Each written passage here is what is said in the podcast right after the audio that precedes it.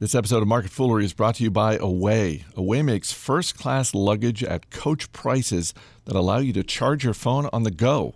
For $20 off your order, go to awaytravel.com slash fool and use the promo code fool. That's awaytravel.com slash fool and use the promo code fool. It's Tuesday, June 20th. Welcome to Market Foolery. I'm Chris Hill. Joining me in studio today from Motley Fool Funds, Bill Barker. Thanks for being here. Thanks for having me. Speaking of travel, we're going to be talking about uh, a couple of things in the travel industry, specifically air travel and vehicle travel, but we got to start with housing. Second quarter profits for Lennar Corp fell 2%. That was still, however, much better than expected.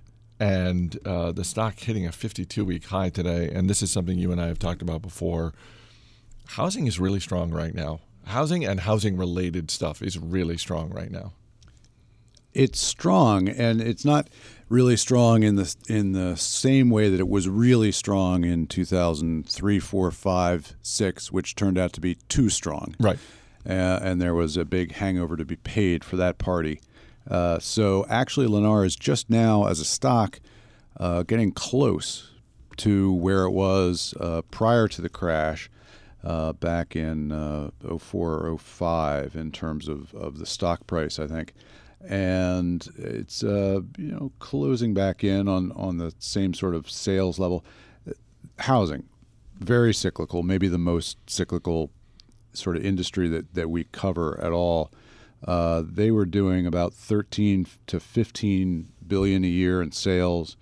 Uh, 05, 06, that got down into the 2 billion range after 08, 09. That is a hangover. That's quite a hangover. And that and the hangover lasted a long time. So in 09, 10, 11, 12, you're still in the 2 to 3 billion dollar range. It's only now getting back up above 10 billion a year in sales. Uh, and that's turned out to be, uh, you know, a better path, hopefully, for investors than the one that, uh, you know, we saw in, in, the last decade. Where do home builders rank? And, and 12th. Where, where do they rank in terms of your preference in terms of investing in housing? because there are some people who love the home builders for certain periods of time. There are other people who, who look at housing and say, you know what, I, am just going to go for the home improvements sector and I'm going to look at Home Depot and Lowe's and and uh, Sherwin Williams, that sort of thing. I don't want any part of the home builders themselves. I can understand not wanting to have any part of the home builders, although you would have made a lot of money uh, if you had gotten in uh, on the home builders at or near the right time after the collapse because this is a stock that went from you know 50 60 dollars uh, down to down to seven or something like that uh, so like a lot of things if you'd timed it perfectly at the bottom in 09 you'd be sitting on some anywhere from five to ten times your money. Uh, but for those that don't want to invest in what they know is going to be a, a cyclical story it's not going to change uh, in the future i don't think. Uh, I I think you know Home Depot has been a phenomenal stock and uh, and company, uh, uh and and Sherwin Williams as well. I'd, I'd prefer to be with something a little bit more stable, unless unless you've got the kind of insight that uh, allows you to pick stocks at the bottom. Which I mean, Home Depot, you really don't need to have timed the bottom. Uh, almost any time would have been a good time to be in, involved in Home Depot, although let's face it, uh, they're in retail, and um, although Amazon has not done to uh, home improvement what it's done to just about everything else, the day may come.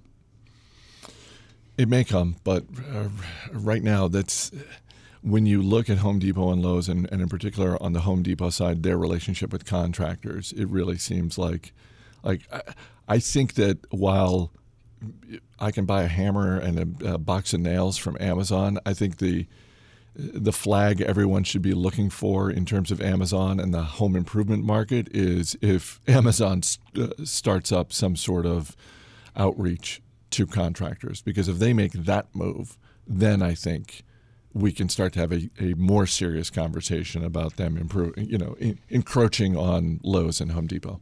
Yeah, so far it's been one of the few uh, industries, it's been relatively uh, insulated from the Amazon effect. Uh, but the, I think the day will come when Amazon has enough uh, capital and bandwidth to take a look, at least, at it. Let's move over to Goodyear Tire because Goodyear Tire got an upgrade from, uh, I think it was Jefferies. And this caught my attention because we've been talking recently, you and I, and also uh, on the most recent episode of Motley Fool Money, Matt Argersinger, talking about the auto parts industry. And if you listen to last week's Motley Fool Money, Matt Argersinger was unsparing in in the way he's viewing O'Reilly Automotive and uh, AutoZone, and thinking, gosh, even with the hit that these two stocks have taken over the last six to 12 months, in his words, still pretty overvalued. And so I'm curious what you think about Goodyear Tire because uh, look, that's if part of the thesis is the automotive industry is going to have a, a, massive change that will, among other things, result in fewer vehicles on the road. I don't see how that bodes well for Goodyear Tire. Well, Goodyear Tire is in a better spot than AutoZone uh, in this sense. That is the autonomous vehicle th- uh, thesis, and it's it's gaining a lot of popularity uh, viewing this uh, combination of autonomous uh, vehicles and electrical and what that could do to uh, many industries, including oil. Uh, but in terms of auto parts, you're looking at the thousands of parts that go into current uh, cars, and you're looking at autonomous vehicles and electrical vehicles. electrical vehicles could be done with you know just a couple dozen parts. Well, four of those parts are, are tires in both. So the destruction that would come to, say, the spark plug industry uh, or, or any number of other uh, aspects of the car uh, that you would get from a fully electrical oil fleet, filters. Oil filters. A fully electrical fleet is still going to, as far as uh, I've been told, include rubberized tires. And uh, Goodyear, started by Charles Goodyear, who invented the vulcanized uh, rubber process. He did? Yes. I thought it was a Vulcan. No, no, that, it comes from Vulcan. vulcanized comes from the, the god Vulcan. That's oh, the okay. reference. Yeah. It is? Yeah. Okay.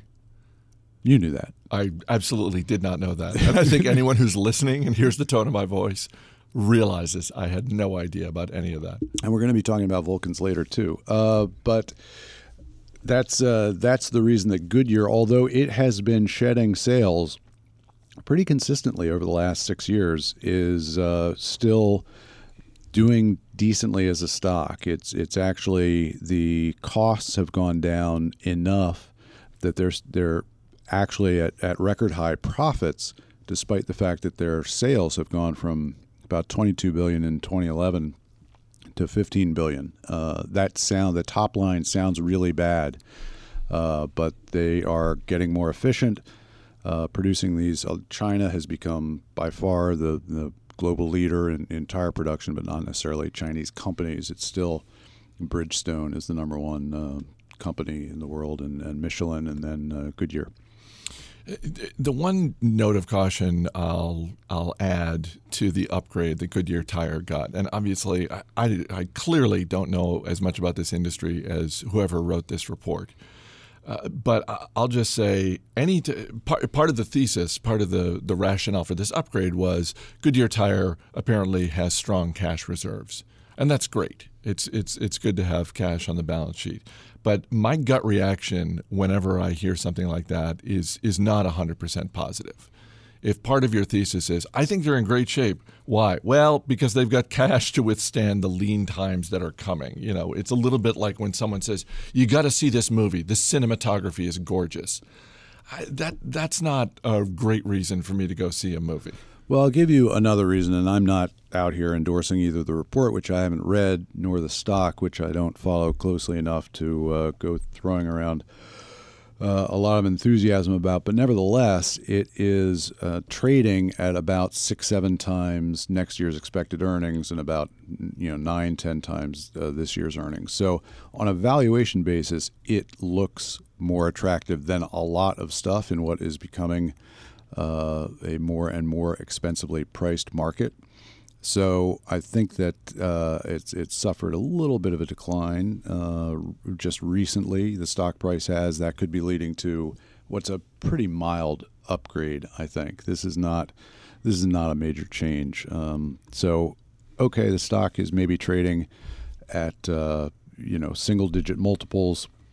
Um, you know close to mid single digit if you believe next year's expected earnings. I think they might be a little high as earnings projections a year forward almost always are.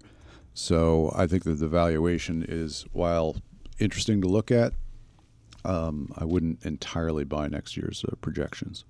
Before we get to our next topic, got to give a shout out to our friends at Away. Away makes affordable, high quality suitcases that charge your phone and start at just $225. By cutting out the middleman, Away is able to offer the perfect luggage made with high quality materials at a much lower price.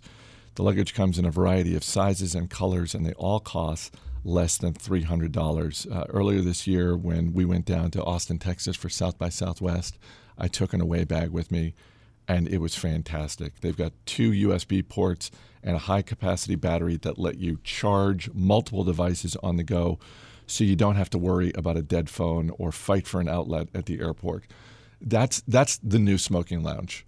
When we were growing up, airports had smoking lounges. I suppose some of them still do, but now it's it's the it's the charging station. It's the I'm going to go stand with a group of strangers in this one place and do this one engage in this one activity and not talk to anyone and we're all doing it for the same reason, just so our flight will be better. And you don't have to do that with away luggage. It comes with a lifetime war- a uh, warranty. If anything breaks, they'll fix it or replace it for life. And there's a risk free 100 day trial period. So if at any point you decide it's not for you, you just return it for a full refund, no questions asked. Plus, you get free shipping anywhere in the lower 48 states. And we've got a special offer for our dozens of listeners. You get $20 off when you go to awaytravel.com slash fool and use the promo code fool at checkout. That's awaytravel.com slash fool. Use the promo code fool. Speaking of travel, I'm going to be gone next week. Uh, thank you to the listeners who sent me suggestions for London and Ireland.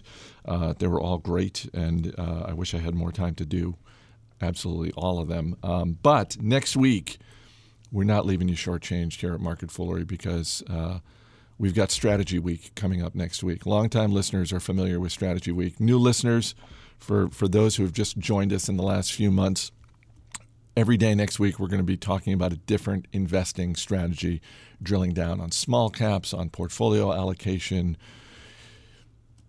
dividend stocks all kinds of stuff so that's next week you got any tactics um, there are always tax, tactics. I suppose so. I it's strategy and tactics. Strategy week? and tactic. You got to go with strategy and tactics week. Yeah, it's just strategy week just rolls off the tongue a little bit easier. Um, sticking with the travel theme, uh, air travel apparently is going to get a lot faster uh, as soon as the year 2023 uh, in the form of the return of the Concorde supersonic flight.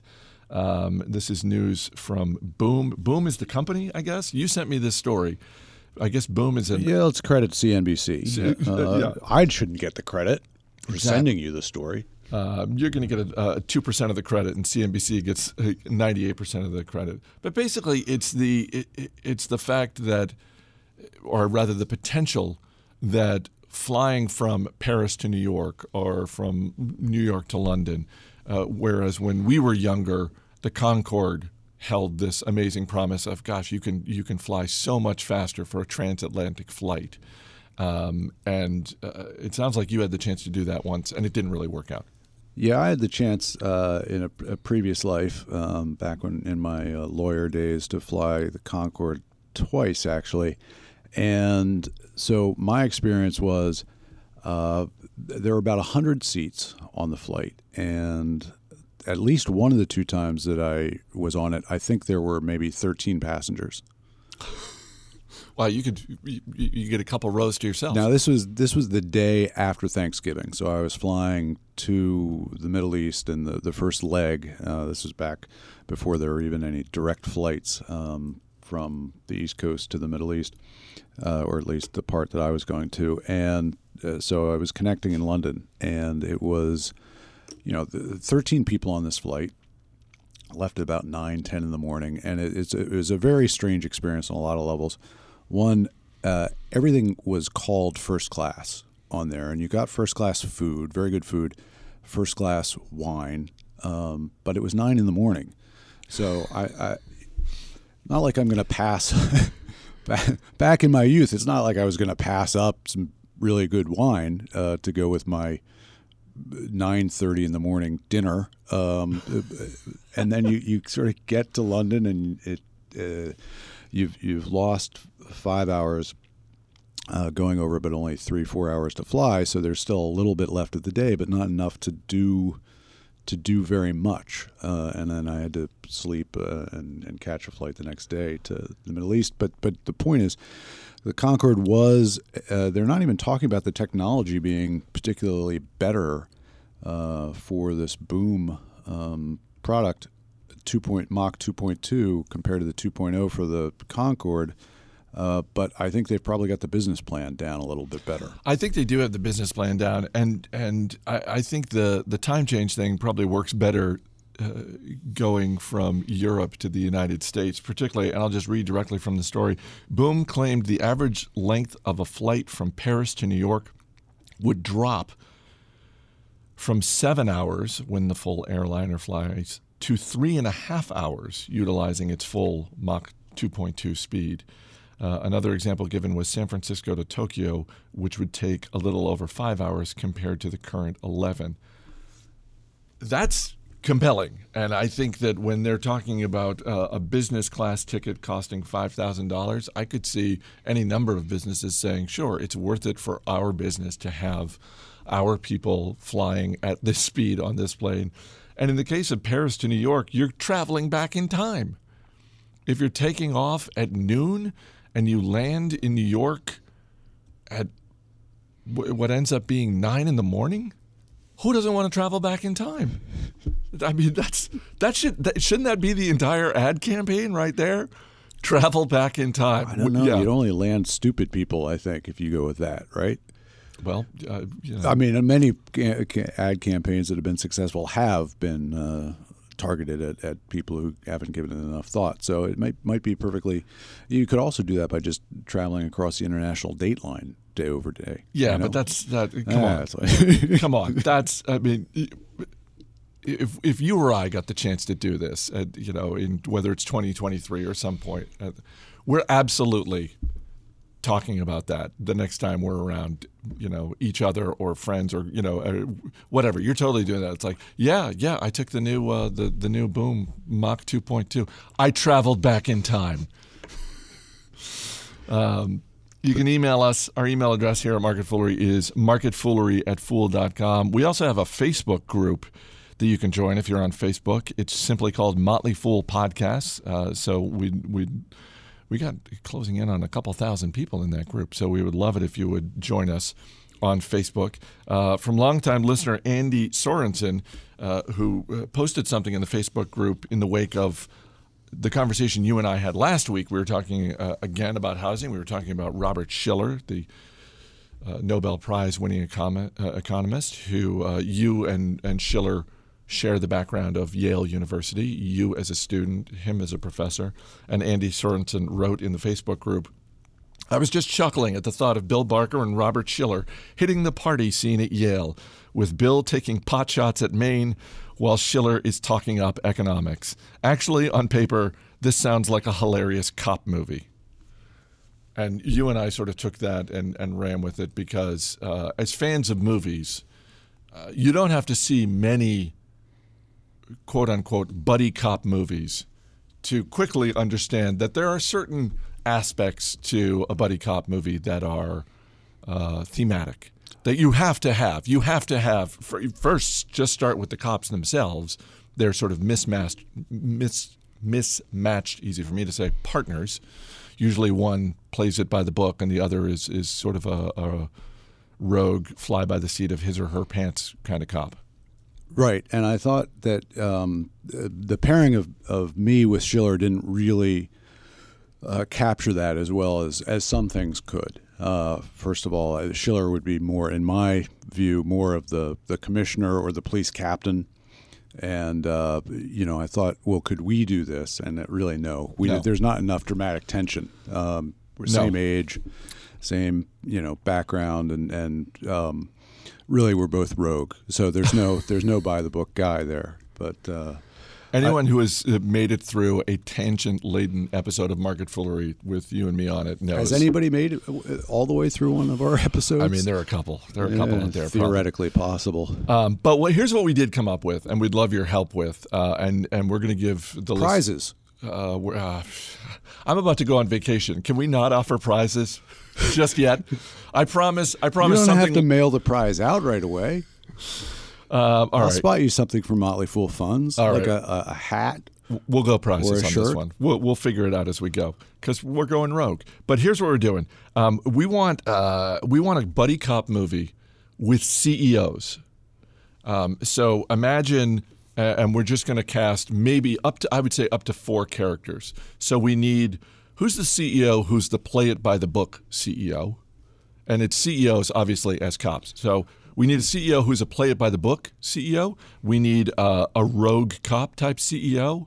Uh, so there's uh, so they're clashing all the time. We need, as as Bill said, we need the captain. Well, they can be mismatched in any way. That's true. I mean, one, That's true. uh, you could have a man and a woman. You could have somebody younger and older. Uh, so There needs wh- to be a clash, though. I think I think that it needs to be better than what I'm going to offer here Okay. to get a prize. Like I'm just opening. This is the opening bid. Okay. All right. So um, the, my rogue cop, my my uh, rogue cop is going to be Kevin Plank from uh, from Under Armour. Okay. You know, I see him as the sort of street smart, tough guy. Uh, you know, knows how to get the job done. Maybe Uh, not great with filing his paperwork. Right, right. I mean, and then um, the uh, one of the uh, motifs for one of the tropes for the buddy cop thing is maybe if, maybe the other cop is not just by the book, but he's like a robot or he's an alien or a Vulcan or something like that. You know, there was a, a TV show out, uh, Almost Human, uh, which you and I never watched, but probably saw the commercials of uh, while we were watching football games on Fox or something. Uh, and and it was this, you know, there was like the, the robot cop and then the the normal street smart cop. So- Human cop. So I'm going with Elon Musk for I don't know what he is. I don't know if he's a robot. I don't know if he's Vulcan, alien, cyborg. But uh, I think the dramatic tension between Plank and Musk is where I see, you know, both comedic possibilities and just the, the drama. I like it. And also in my version of this, they're still the CEOs of their companies. but they're also cops. They're solving crimes when they're not running, respectively, Under Armour and Tesla. yeah. They're Okay. just it's like a they're like nighttime cops. Do you have someone in mind as the captain? I do. Who needs to call in the buddy cops? And there's always the scene where it's like the captain is yelling at the cops because someone's breathing down the captain's neck. The commissioner's on my case about this. You guys got to straighten up and fly right. I got Rex Tillerson. Rex Tillerson. former Exxon CEO, now um, running the State Department. Okay. And I think he could play it both ways. I could see him being, you know, the tough but fair guy, or I could see him being the, the real hard ass uh, uh, cop, or, or just the, you know, the guy who's really trying to protect them.